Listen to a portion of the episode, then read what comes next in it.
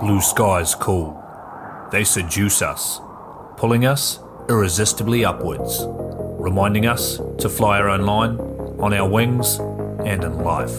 We are the seekers, adventurers, being one with the air, feeling everything and nothing at once. That's the magic we chase. Follow the call. Find your pure wild flight with NZ Aerosports. Of course, I absolutely love the NZ Aerosports business model. I mean, come on. One glance at an Icarus fuck yeah sticker and you know it lines up perfectly with the fucking pilot mentality. But outside their wonderful use of colorful language and a great company vibe, there's a long list of reasons to say NZ Aerosports fuck yeah. NZ Aerosports blows me away right out of the gate as a canopy manufacturer with a bold offer. They give you 10 jumps on your brand new nylon to decide if you want to keep it swap it out, or even return it for a refund. I mean, seriously, how incredible is that? That's like getting halfway through a prom and deciding you prefer the slightly racier date that goes down faster. Seriously, they do that. If you're not madly in love with your new canopy after 10 jumps, they'll let you swap it out for another size or model, or even get your money back. And the range of canopies they've got? Man, they've got a style canopy to fit every jumper and every situation with models you know and trust like the Safire 3, the perfect choice for the beginner or intermediate canopy pilot. The Crossfire 3, when you're ready to kick it up that elliptical notch. The JFX 2, if you're looking to up your new swoop game. The Leia as the workhorse and dirtwater dirt beast. Or the Petra. The Petra cranks out crazy power and is nothing short of a record breaker. But hey, it's not always about speed either. Take the Kraken. Built as a low pack volume canopy specifically with wingsuiting in mind, she gives you all the performance you're looking for with the reliability you need that'll have you itching for that next formation, rodeo, or puffy cloud. So, the equipment is top of the line kick ass stuff as you already know, but how about the team? Well, the customer service gang is there to sort you out whenever you need them. Maddie and Beto are always there to help with Jen holding the reins. They're available for you at sales at nzaerosports.com, and they've got a kick ass live chat tool on the website if you're wanting to hit someone up right away. These are the crew you're going to want to talk to to get those custom orders in. With the stock nylon, once you know what you want, they'll have that shit on a FedEx truck as soon as the credit card machine says approved and get you in the air in no time. For your custom orders, you'll be able to get a time frame for building and shipping when you design it, so get to it. And demos. They've got demos in the US available from their partner Rock Sky Market. The whole US demo fleet is there with Safire 3, Crossfire 3, Kraken, JFX 2, and Leia canopies in a range of sizes. They also offer student and tandem demos in the US. Bottom line, every step of the way, NZ Aerosports is there to get you what you need, and I personally couldn't be happier to be teamed up with them here on Lunatic Fringe. Hell, they've even got a special offer for all you lunatic listeners out there. Just head to pages.nzaerosports.com forward slash into the void that's pages.nzaerosports.com forward slash into the void and follow the instructions to register a website account with them. You'll score a discount voucher with 20 bucks towards any purchase over $200. I mean, come on. You know you're going to shop with NZ Aerosports, so grab a little extra cash towards that buy and enjoy. The offer is good until the 31st of December, and the voucher is good for three months, so go register now. And now, time to get started with Lunatic Fringe Into the Void, brought to you proudly by NZ Aerosports. Fuck yeah.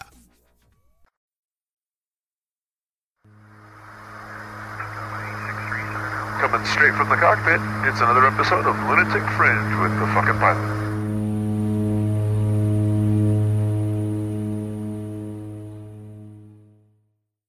Ready, set, go. Back in the can for another edition of Lunatic Fringe Into the Void. And I see a friendly face on the other side of this monitor. So let's dive right in. Who the fuck are you and what do you do? My name's Regan Tetlow, and Reg- I present air sports and I load organize and I MC and voiceover and other things as well. A little, a little bit of everything. See, I'm personally going to take a shitload of pleasure in this, and I'm going to cuss as much as possible because you have to be so fucking well behaved on your show that it's great. I'm just going to unload. so first off, how the hell are you? I'm good, mate. I'm very good. It's been a, a very weird. good. Go ahead, please, please, please. I keep stepping on you. No, it's been a weird couple of years, eh? It's been a weird couple of years. Oh man. I mean, you you know as well as I do doing the show that you do, it's been great for podcasting and great for interviews, but other than that it's been pretty shit. Yeah. Yeah. Been tough. Yeah. Well, I mean with um with with this job, the idea was that we were going to be traveling around the world to all the major events, all the major air sports events on site, doing interviews. Yeah. All the rest of it, and I'll, we'll get to that a little bit later. But uh, yeah, COVID put a stop to that. A man, it sure as hell did. And yes, we'll definitely get to it. I want to uh, do what we normally do. And I'm kind of rehashing with a lot of the people that have been on before for those that uh, didn't see the first interview or are trying to put stories now and match them to faces. So tell us uh, how you kind of got started, not just in extreme sports, but of course, specifically in skydiving. So back in um, 1990, 1990, so it's mm. 30, 32 years ago now Couple I days. was working full time in the pub, yeah, in uh, my hometown, Stalybridge, and um, for some reason, parachuting was being banded about. It was something I thought about, something I'd seen a little bit, and um, yeah, the reason was there was a, a charity event. Well, a lot of charity events. There was a local girl called Mandy Turner. She was 24, I think, at the time, and she had leukemia, and uh, it wasn't going well. And a family put together this um, this fundraising event to try and get a CAT scanner, a CT scanner for the local hospital. Mm. And so everybody kind of got behind it. You remember this is before the internet, you know. How we found out, I don't know. It was through the newspapers and things. So people were doing all stuff, all charity runs or little comedy events or things to try and raise a bit of money. And um, I was aware that you could do a parachute jump for charity. So wow. somehow you could do this thing and it wasn't going to cost you any money. You got people to sponsor you, you know, people to um, put down, they were going to give you $10 or £10 actually, sure. something or whatever, doing the parachute jump. So I got in the yellow pages and, well, actually, I spoke to my friends in the pub. I think it was a Sunday night. We were all drinking and, uh, no, I wasn't drinking, I was serving, of course. But, but they were drinking. They were buying and, I said, who wants to go and jump out of a plane? Everybody, like the whole pub, like 300 people. Hey, let's go do it. You know, so they played. And uh, there was four of us in the end, me, Mark, Kevin, and Alison. And so I got in the yellow pages, parachute centre, parachute and I found this by the way. I was in Manchester, UK. There was a place in our south called uh, Tilstock the Sport Parachute Centre. So I contacted them and they sent through the forms. Oh, trying to think how it was before the internet. Eh? They sponsor so that you're asking everybody, will you sponsor me when you jump out of a plane? You know, sure. 20 pounds, 10 pounds, five pounds. No, fuck off. You know? Sure. Some sure. people wouldn't do anything about it. And so I think the, the, the kind of thing was the, I think the cost might have been about 140 pounds or something like that at the time. The, uh, the static line round course. Okay. Static line to the charity. So I think we raised three or four grand or something like that. And we went down, did our training, uh, did all the ground school, and it was waiting to jump, and it was five weeks. Five weeks later, we eventually got to jump out of the plane. But in those five weeks, I was there every time driving down. It was only an hour away, meeting all these crazy people from all different age groups, all different walks of life doctors, uh, plumbers, bricklayers, uh, all these people that were skydivers, you know. It seemed very, very odd that they all got together at the weekend and they all seemed to know each other very well and they're very comfortable together with each other and I felt like a really big outsider that um, started jumping and started to get into it a little bit. Well, and obviously you managed to raise enough money to do something good for charity, and it led you um, in a very cool way to what's been a lifelong career, which Yeah. is a pretty Yeah, I had no idea. You know, I just liked it. I just liked it, Ricky, because when I was working full time in a pub, so I wasn't getting out much. And this place, even though it was on in Arrowway, the drive there was you started to leave suburbia behind and all the buildings, and suddenly you were in the countryside, trees, country lanes, farm traffic. then you got to this place, and it was just like a, an oasis of fun. It was like looking behind a curtain of, uh, you know, this different life. Like I say, all these people, and it was. I think I spoke about this before. I felt very much like, uh, you know, the imposter syndrome. I thought, why, why am I coming here? You know, I'm Sure. I keep jumping out of planes. Everybody knows it's a stupid thing to do. You're going to kill yourself. Why am I pretending to be like these people? You know, they're skydivers. I'm a barman. Why am I? Why do I keep coming? And it was that all the time. And the only thing that kept me going was because it was terrifying. I was absolutely terrified every time. Uh, you know, hearing the plane start up. Fucking hell, man. I mean, uh, honestly, my innards would turn out. And oh, I mean, sometimes I even drove there. Um, I- I've actually got to the gates of the airfield and just turned around and got home. The fear was that strong, you know. And uh, oh man, I mean, torture, absolute torture. Thinking, are you some kind of a freak? Why are you doing this to yourself? You know, Yep. why do you keep turning up here? And the only thing that kept me going was, well, two things. One, after the landing, that sense of achievement, which I think at the time I thought was a sense of, of sporting achievement.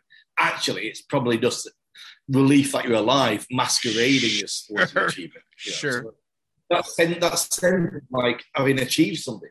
But the other thing that kept me going, I thought, well, uh, I had like a duality in my brain. I thought, I've got this massive fear, obviously, and um, I've got it's a binary decision, isn't it? I can either stop and say, okay, I can't cope with the fear; it's too much for me, uh, or I can continue. And if I stop, then I had this thought. I- thought I followed the thought process through, and I thought, if I do stop, then I found my limit. I found my line in the sand. It's a good point. I thought, do I want that? Do I actually want? Do I want to think I've reached my limit of what I can achieve in this? Uh, in, you know, pushing myself through fear. Is that it? Is that all I've got? I thought, well, I'll do one more. Uh, you know, I'll just do another. and I'll do another. I'll do another. And after about 50 jumps, I got my license and we were down at the local pub Saturday night, like we always were. And I thought, I've got to tell these people, you know, I can't masquerade any longer. I said, guys, put your drinks down. I've got something to say. And they're all like, what's this? I said, I'm absolutely terrified. I've done like 55 jumps. I'm shitting myself every single time. Can't cope. You know, I'm absolutely, I don't know how you guys convinced, you know, I don't know. I mean, should I walk away? Is this, is this the, uh, you know, this is the time that I'm admitting my fear. And they were like, Regan, oh man, so stupid. And I thought, yeah, they're going to tell me like you shouldn't have carried on to get to this stage, but with all this fear. You're so stupid. We're all terrified. this guy said, yeah, I've been doing it 15 years. I'm still terrified. But what? What? And this guy said, yeah, I've been doing it 60 years and I'm still terrified. Yeah. I said, ah, and then it clicked. I thought the fear is part of it. It's not. It's not. Um. It's not like a, an abscess. It's not like a like a, a, sore or something you've got to get rid of. It's not like an infection. The fear. It's actually part of the game. Oh yeah. An You're important part. And I thought, ah, It- yeah, yeah, that yeah. hit me as and well. here I am, like nine, nine and a half. You got you too, eh? Same way. Yeah, same way. I mean. I, I had these uh, um the I had a spot on the freeway where I could turn around before I hit that spot, and if I did, I could do it clear conscience and go home. But if I drove past that spot, I had to jump. That was it. That was that was the choice, and and uh, um, it kind of got to be the same thing. And I remember a, a higher time skydiver telling me how he fought fear all the time as well, and it clicked just like that. It was a, oh, I'm supposed to be nervous. This is a good thing. And then you learn to enjoy, not enjoy. I think enjoy is the, the wrong word, but you certainly learn to embrace that fear. Hmm. Yeah. Yeah. Yeah. It's that feeling at the end of the day where you're driving home or you're, you're having drinks and stuff, and you feel like, ah, alive, don't you? That adrenaline and the, the sense of accomplishment. It's like, boom, come on, we've done something really good here. Yeah. How I didn't, I mean, the fear should have been getting there because I'll tell you what I used to do, Ricky, and I don't think I've admitted this to many people, but it was 60 miles away from door to door. So I did the mental calculations. If I can average 60 miles an hour, right? So it was taking more than an hour all the time because there's when you're on the highway, you can do 80, 90, uh, 70, sorry, is the legal limit. You can do 70 on the highway. But then on, on the back roads, sometimes you get traffic, so it, it slows you down to 30 or 20 sometimes. For the average, you should be able to, if you can maintain an average of 60 miles an hour, you can do it in one hour. So that was always my thing. And I'd stand, I'd, I'd sit in my car before I set off with a stopwatch with my key, and I would turn the ignition and hit the start and go. And the things I would do to try and break that one hour. And I would start to measure, like, okay, this time I got to that junction. Next time I got to that lamppost as it hit one hour, you know, and like pushing it, pushing it. Man, some of the not pray, not not proud of these things I did, but some of the maneuvers on some of those country lanes Oh yeah. to try and break one hour, fighting against myself, in competition against myself, nearly killing myself. For sure. One time, there's just one bit on the A41. It goes down a steep hill. And There's a roundabout at the bottom. And um, I've never admitted this to anybody. The brakes, the brakes, we hit the roundabout, boom, and took off and bounced over to the other side of the, in my friend's car, not in mine. Mark Davis, Mark Davis nearly killed us both. all to try and race your way to the drop zone. The shit that Right, to try skydivers, and beat one hour. The shit that skydivers do that almost always gets them killed has nothing to do with jumping most of the time. Yeah. We're Yeah. we're not the we we'll be coming back. We'll be coming back from the country pub and um, just a few miles, and you know, for some reason, we would try. We would climb out of the window of the car over the roof and back into the car in the other window. It's, Yep. Oh man, it's a stupid thing. Things you do when you're, you know, of a stupid age. Oh my God, yes. Well, and and uh, uh, some of us that age lasts a whole lot longer than it should. I mean, we used to watch guys uh, what they jokingly called street skiing on rainy days, driving up and down the runway in Cross Keys, um, getting out of the car on wet pavement and hanging onto the door jam, doing 30, 40 miles an hour up the runway, dragging themselves on the pavement. I mean, come on. all just because we're bored and you're not getting that fix of that fear that we've now gotten used to and overcome in a smart way. So now we're doing stupid shit and getting the same thing. I remember in, in the UK at the time, you know, the weather was mostly crap. So we did a lot of stupid shit on the drop zone. I've heard a few jump stories. So now you you only stayed in the UK for so long when it came to the sport. You eventually eventually ended up heading towards warmer climates, didn't you? Yeah, yeah. I was. Um, I'd left the pub, um, '99, and then um, I was up in the north of England, and I got invited to Empuria Brava in Spain uh, with a group of other skydivers. I'd just I'd been doing four way a lot, and um, that had kind of just come to an end. And so they asked me to go with them, some university jumpers, to do some one-on-one coaching and just kind of look after them a little bit. And um, so I did. So I went there, Empuria Brava, and well, it was just the right place at the right time. They were looking for uh, somebody full time for like a multi-role type of thing, load organizing, looking after new jumpers, people who were hanging around, basically to get more money out of the pockets of the clients. Sure. So if they're on their own, they might do two jumps and pack for themselves and then go to the pub. But you know, if they were with me, they might do four or five jumps and they might buy packing tickets.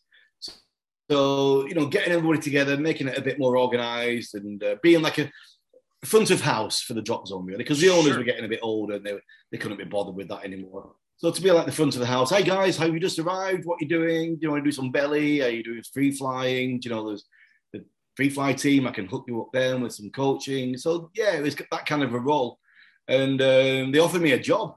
And at the time, I was working in recruitment up in Newcastle, and um, I was 34.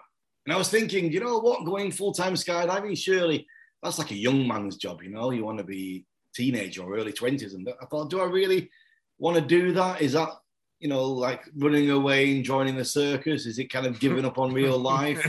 you know, is it a bit irresponsible? And I thought about it, and um, I went to bed that night, and I was thinking, you know, do I want to? And, and then I suddenly thought, you know what? This was in the summer, and I suddenly thought it'll soon be winter, and I'll be trudging around in the centre of the north of England in the snow, in the crap, thinking, why the hell am I not in Spain getting paid to jump out of planes? And so then when I had that thought, I thought it's an obvious decision, you know. So I went into the meeting the next morning with the fans and we talked it all out and when I was going to start, what I was going to do, and uh, totally forgot about salary. And uh, I got to the door and I went, "Oh, um, I've not asked. Um, you know, I'm sorry to be uh, a bit crass, but how much are you going to pay me?" And they said, uh, "Not a lot. See ya." And I thought, "What?" And I, I walked out the door and I thought, "Do you know what? It doesn't matter as Yeah. long as I've got enough to uh, pay the rent and uh, buy my food and uh, all my jumps are covered." I thought actually the salary is actually irrelevant, but I did actually email them and said, "Yeah, but how much really is it?" But that Sure. point still stands. You know, if you want to find yourself in your life, which is your love and your passion, and you want to make it your career, well, you can make the money. But that's not the important thing. So your question shouldn't be, "How much is this going to pay me?" It should Sure. be, are you going to fill your life? Well, and that seems to be a lot of professional skydivers kind of came to that crossroads. Um, and a lot of us, uh, after talking to so many people for so many years now, uh, have come to the decision at roughly the same age. Uh, for me, it was an easy decision because, oddly enough, for me, becoming a professional skydiver was um, a respectable decision because I was a full time fucking stripper at the time. So, so keeping my pants on and uh, jumping out of airplanes was like the respectable choice. But Yes. many, many, many people, uh, some of the greats, Omar Alhegelan tossed in a normal life to go into skydiving full time and, you know, live the drop zone life and all that. And it really does boil down to do you want to enjoy the majority of your life, which is that time that you spend working? It's important. Yeah, it's a decision. It's, it's very important. You know, we're not around for a long time, eh? 100 years maximum, and then boom, you're gone. You might, goes you by- might as well do your utmost to enjoy it. time. It goes by so fast. Well, how old are you now? I'm currently 54, and in a couple of weeks, I'll be 55. Okay, I'm so really looking forward to being 55, Ricky. I, I, don't, I just like the way the number looks, 5 5. I'm looking right, forward- right. Well, you know, it's kind of funny. I'm I'm sure you feel the same way. Um, getting older doesn't really bother me because of the lifestyles that we lead. I'm surrounded by a bunch of punk kids. Really, the only thing that changes is I have less hair and more of those stuff I do turns gray. Yeah. Yeah. That that's about it. I mean, otherwise, I'm still leading the same life that I was living in my late Yeah. 20s. uh, yes. It, it, I think one, the difference with me is my um, useful waking hours are less. So uh, no, nothing much happens to me past 9 p.m., dude. Yeah, I got to admit that's true. It's a lot more uh, lazy couch time with shitty movies that I don't remember because I'm falling asleep. So you Somebody, um, when I was still, go ahead, go ahead. when I was when I was still in Dubai, a friend was coming to town, and he said, uh, "Do you want to meet up? We'll uh, go and get something to eat." He said, "Yeah." Um, he said, "Like tomorrow. What about ten o'clock?" and uh, in bed daytime. He said, "PM." I said, "At night? PM at night?" No. Yeah, that's not going to happen. no, no. no. I'll be well asleep by then. So, Yeah, yeah. Too damn late. Well, I was just going to say, so you you did the jumping thing and the load organizing thing, and and uh, really with the liaison, and you were jumping as well. I know you competed some, but you also transitioned into becoming an MC, and for a lot of people, the voice of skydiving when it comes to in-person stuff, big events, and of course now air sports news. How did that come about? Well, just after starting at Empuria Brava, that was 2004, they had an ongoing competition, the King of Swoop, on the beach, which had been going um, for a couple of years. So the, the next one was 2005, and they asked me if I would present it and see it because I was doing a bit of DJing. Historically, I've been DJing before I was jumping out of planes. So uh, I was used to a microphone and that type of stuff. And I was doing a bit of DJing at the uh, the drop zone. So they said, we've got this competition coming. Will you, will you do it? Just call out the names. And uh, said, we'll pay you a 100 euros a day extra. yes, I'll do that. So the next thing, I'm stood on the beach in my swimwear with a microphone, announcing all these uh, swoopers, and uh, really enjoyed it. And then we did it the next year as well. And then what happened next? And that was 2006, 2007. And then it kind of went quiet a little bit. And then in 2009, so probably two years later, I got a message um, from Renya at the drop zone saying there's going to be this event in Dubai. They're going to put on a international parachuting championships next year. And they've asked me, because he was doing the swoop course, and so they've asked him to find uh, an English speaking presenter for that. And that was like the big break. So I went to Dubai then, 2010, 2011, um, 2012. I did the, no, 2013, you know, 2012 was the Mondial. Uh, 2013 was the uh, World Games in Cali, Colombia.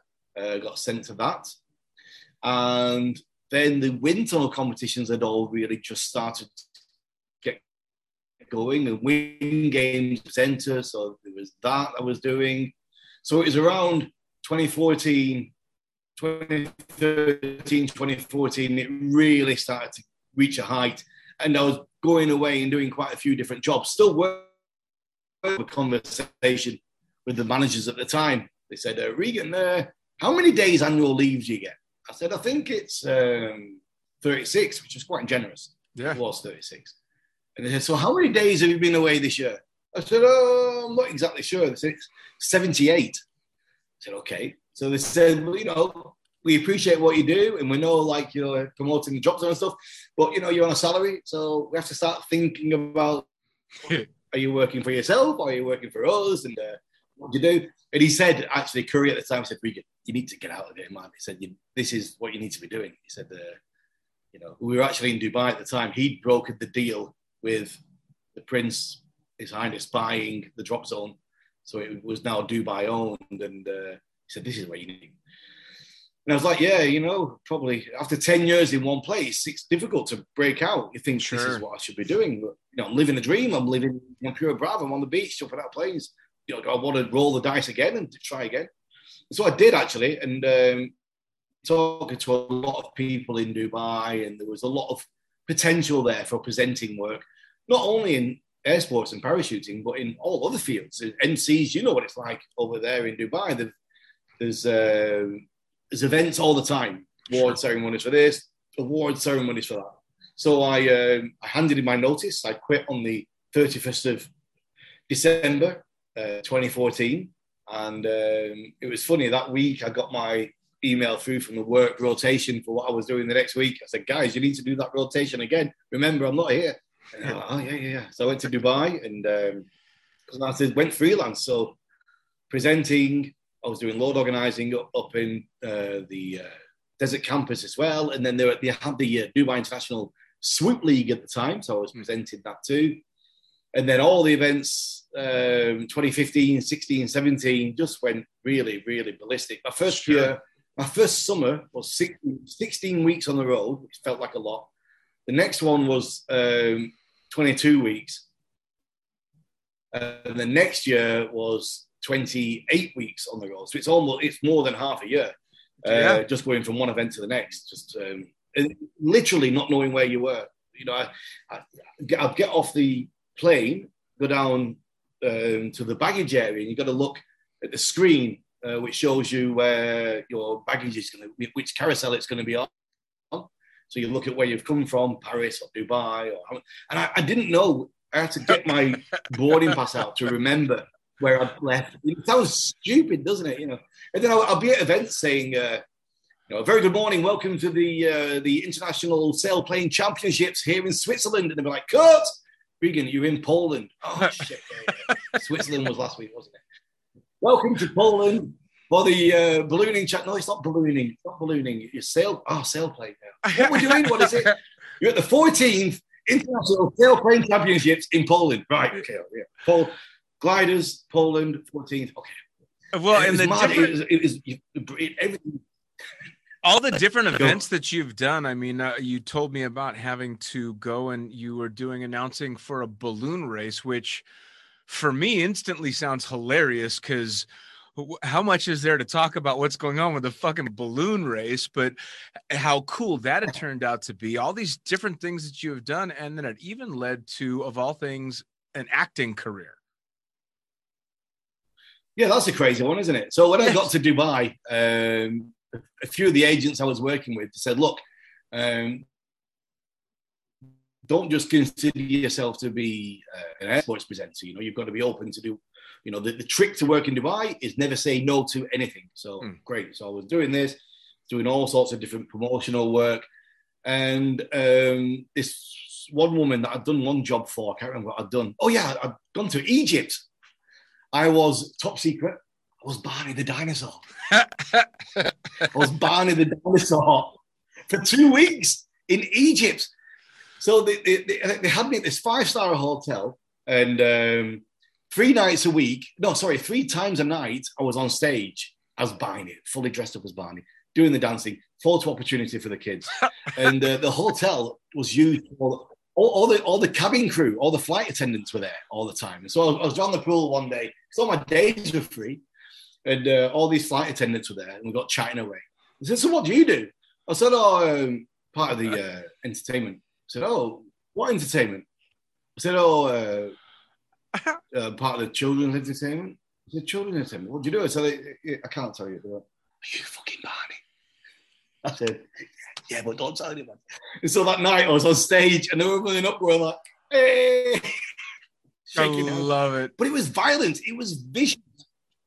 Dean, you won't believe it. These kids, so they've got a you've got um, two chaperones on either side, and they've got one bringing the kids on photo, and the other chaperone takes them off. And these kids are with you for like ten seconds, and they're trying to they're reaching inside. They've got all of the glove. They're trying to break your fingers, trying to break your finger back. They're kicking your shins, little bastards. I wouldn't last five minutes. Oh I, man, and, and and you're in this and you can't really do much. And there's people coming up to you with babies and trying to put a baby in your arms, which you've got no grip. It's just like fur, and you're, you're not allowed to speak when you're in the suit. So you're right. trying to say because if they if they let go of that baby, it's going to fall and crash to the ground. Yeah. Oh, it, it was there was quite a few intense moments. That yeah. would make international news if if, if you got the wait, I forget the baby dropping. You got the shits in a Barney costume. yeah, well, I was so I was, I was eating. I was eating the you know because it was all buffet food, and um, yeah, I, I, had some really tense moments because I was on stage for twenty minutes, so I had to try and make sure that I was good to go before those twenty minutes, and not if not hold on for dear life until the end oh, of that oh, session. Oh my lord! Well, you did do a legitimate piece of acting. So um, the story was, the story, how did I get into acting? So, yeah, I was doing this with this woman, and then so, so she got in touch. Can you act? Because there's uh, this uh, Snow What not Snow White, Prince Charming uh, stage show, and uh, it's this was Wednesday, so it's on Friday. So what? So she sent through the script on WhatsApp, and uh, I, I learned it the best I could did the gig. We had a great laugh, and then that started to open up to a lot more acting jobs. And then a few different commercials, TVCs came through from a, another company in uh, Dubai, and I got this one through, and uh, I just assumed it was a commercial. I went for the audition, and I got the part. And it was only after I got the part I realised it was for a movie. and um, so I did this. I played this role as a, as a British MC, and um, in this Nigerian movie called The Wedding Party Two and it's the biggest grossing Nigerian movie ever. I'm known in Nigeria. That's fucking wonderful. Well, that in fact, every time, every time I see somebody who looks like they might be from Nigeria, I always say to them, "Do you know when people get stalked by their fans?" Well, I stalk the fans. So if I see somebody who looks like they might be from Nigeria, I say, "Excuse me, you're not from Nigeria, man?" They say, "Yes." I said, Have you seen the wedding party too? He said, Yeah. I said, they go, oh, you're the British MC. I am, I am, I am. That's the uh, that's so the picture. I, they did the picture of that uh, show. You, I think you're sitting down and you've got a rather intense look, like you're fighting with somebody. Is that the picture, yeah. the poster for the movie? Yeah. All right. Yeah. The, so, it was a fight. It was, this, guy's a famous. Uh, he's a famous uh, stand-up comedian in Nigeria, and he really had me in a headlock, and he was pushing. He was being a bit of the big I am, you know. So I, I had to kind of get a few uh, elbows into the ribs a couple of times. Five takes. Yeah, it was a bit intense. But it looks good on camera because um, it looked re- great. It was real. It looked great. Well, and then of course this all segues up to the fact that you ended up doing. Now you've been doing it for quite a quite a while now, over hundred episodes, right? With Air Sports News. We- We're coming up to the hundredth episode. We're in the tenth season, and there's ten episodes uh, per season. So actually, today, tomorrow, I'll be recording season ten, episode five. Nice. And so that came about. Um, I saw an advert on Instagram from this company called Air Sports Promotion, based in Poland, and they were looking for a presenter uh, for Air Sports. And my first thought was, what the fuck are they doing advertising this on Instagram? You know, why are they not contacting me directly? Right, right. So anyway, I sent them a message and um, I said, hi, I'm Regan Tetlow and this is what I've done. I said, okay, well, we- we're interested. We'd like to meet. And they had a um, an air show happening in Poland like three or four weeks later than that. So they took me to that. They flew me there. And um, then there was um, a balloon uh, European Championships in on Mallorca, the island of Mallorca, and they took me there for that. And then they offered me a full time position, and we were going to be going around the world, like I said earlier, to all the major air sports events, reporting from them. Uh, this was March 2020, early March 2020. I signed the contract and I flew back to Dubai and um, started to hear about this COVID situation, which was kicking off. And I'd just been to an audition for a film, and I was going back to the apartment. This was the the uh, 12th of March, and I suddenly realised that there was a high potential because I could see different airports and countries were shutting down. I thought there's a high potential here. I'm going to get trapped in Dubai for the summer, and uh, my girlfriend Lise was in Montreal. That's where she lives at the time, and I thought I've got to get out of here. I've got to get to Lise, or else I'll never see her. And um, I thought the only way I'm going to do this is if I book a flight now for tonight. So I got on got on my phone, and I booked a flight. Five hours later, leaving Dubai and hearing more and more about airports shutting down everywhere. I wasn't even sure if I was going to get out of Dubai. I did. I had to transfer through Amsterdam.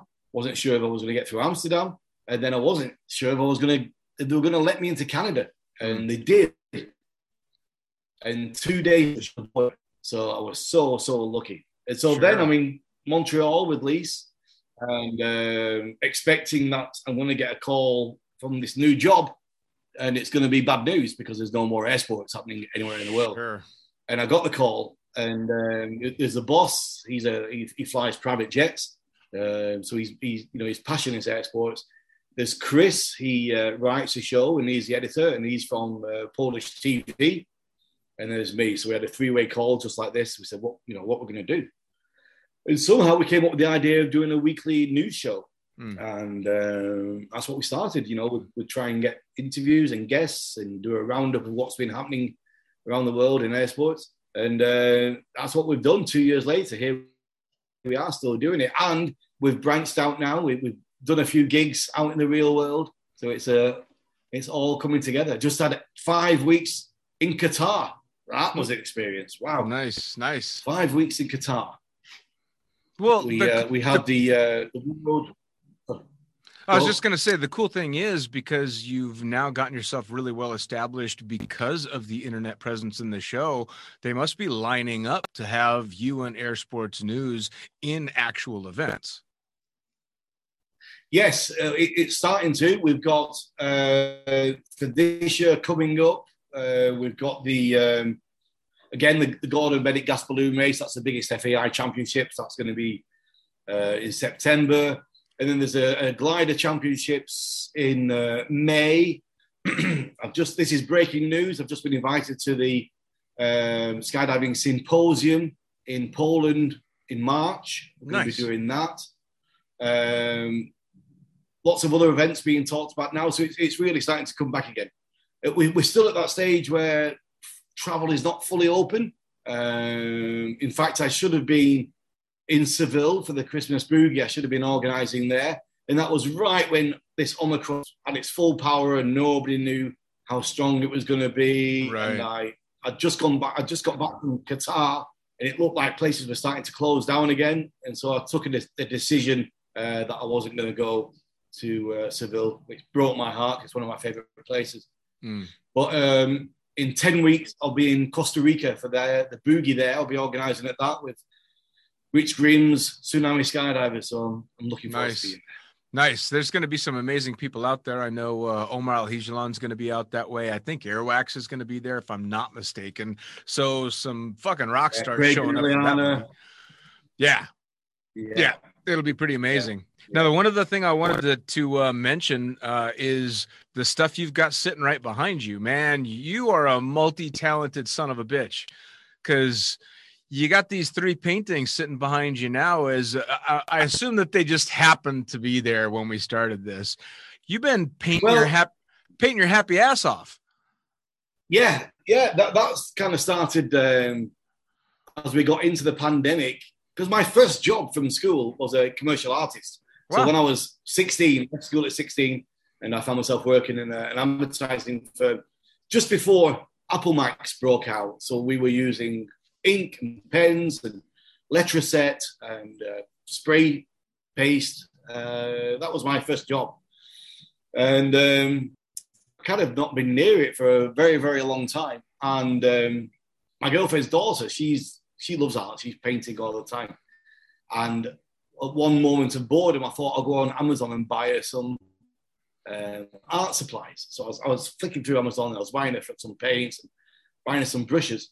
And I thought these look really cool. I thought, I wonder if I should buy some for myself. You know, I've got time on my hands. Maybe I should start painting it. And uh, we had one spare canvas in the apartment. And I said, you know, are we using that? Can I have that one?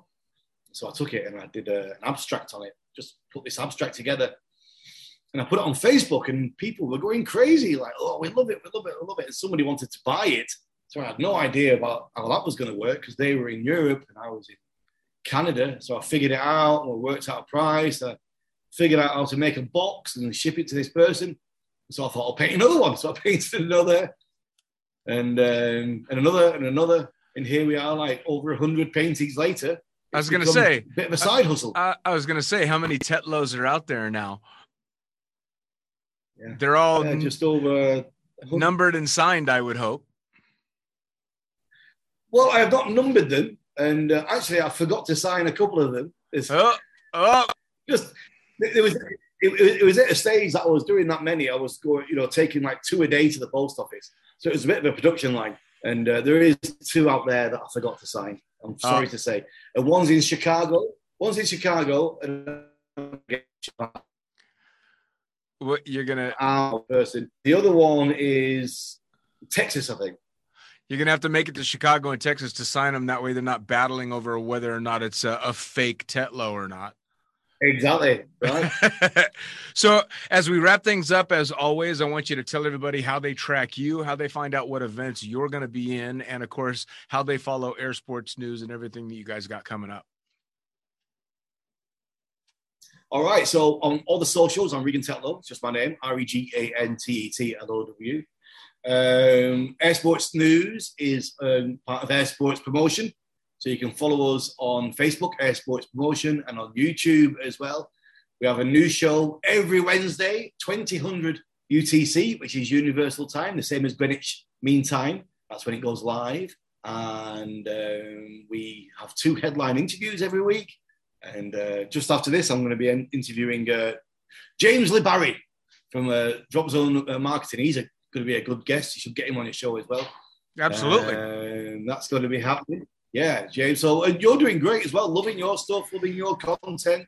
been having an And, absolute uh, blast Your studio's looking good. as well. right i What- know what- it what's that Have you got, have you got the is that, is that the Shure SM7B? yes it is. oh yeah The number one. The number one. sexy Used by, sexy of course, Joe Joe Rogan. Joe That- Rogan loves it.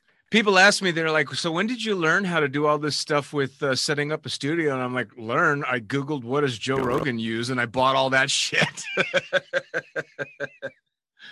so So yeah, no, I, have had a lot of fun putting the studio together. You know, the the pandemic did the same for me. I had a whole lot of time on my hands to try and get it uh, up to speed so that I could do decent interviews. And and uh, l- luckily for both uh, uh you and and I, technology it is a point where we can do this long distance. Because ten years ago, this wasn't possible.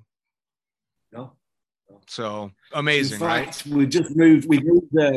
We've just moved to Toronto. We've got this new apartment here, and there's a storage room which is perfect for a studio. Oh, yes. So there's a bit of a psychological battle going on right now between me and Lee about whether it's going to be my man cave studio or whether it's going to be the storage room. So uh, luckily, I watch this space. Luckily, I won that battle because this is supposed to be the maid's room, and it's just a, basically an oversized closet in the apartment. And I took it over and built it into the studio. And and uh, yeah, this is where I basically keep all of my crap. It's not. It's not the bathroom anymore. Then. It's not in the bathroom. No, it's in a proper room. I've got the stu- studio's got its own bathroom and everything. Fantastic. It looks really nice. Looks yeah, really man. Nice. It's turned out good. Well, next time you're around, we're gonna have to get you live and in person. Regan. Absolutely, man. It's good to see you. Yes, yeah. Regan. Thank you so much. As always, I appreciate you taking the time, and uh, we'll keep up and uh, speak to you soon. Take care, brother. Thanks very much. And there you have it. Another episode of Lunatic Fringe Into the Void brought to you as always by, and say it with me, fuck yeah, NZ Aerosports. Head to nzaerosports.com by Pussfoot. That's right, head to pussfoot.com, the Extreme Sports Collective, and check out everything they've got to offer. By summitparachutesystems.com, Jarrett Martin and the family cranking out amazing pilot rigs as well as incredible rigging courses. And now joining the Lunatic team, it's the one and only Tony Suits. You know him, you love him. Head to tonysuit.com, check out all the amazing standards as well as the new incredible signature line they've got going on. And as for us, the Lunatic Fringe is now now on YouTube. That's right, you're going to have the chance to put faces to the audio by heading to youtube.com and looking up the Lunatic Fringe podcast. It's easy. Hit the like button, hit the subscribe button, check out all the amazing videos from the previous guests that we've had, as well as new and upcoming interviews on video. As always, I am the fucking pilot. Head to thefuckingpilot.net or theprincesspilot.com. Thanks for joining. We'll see you next time around.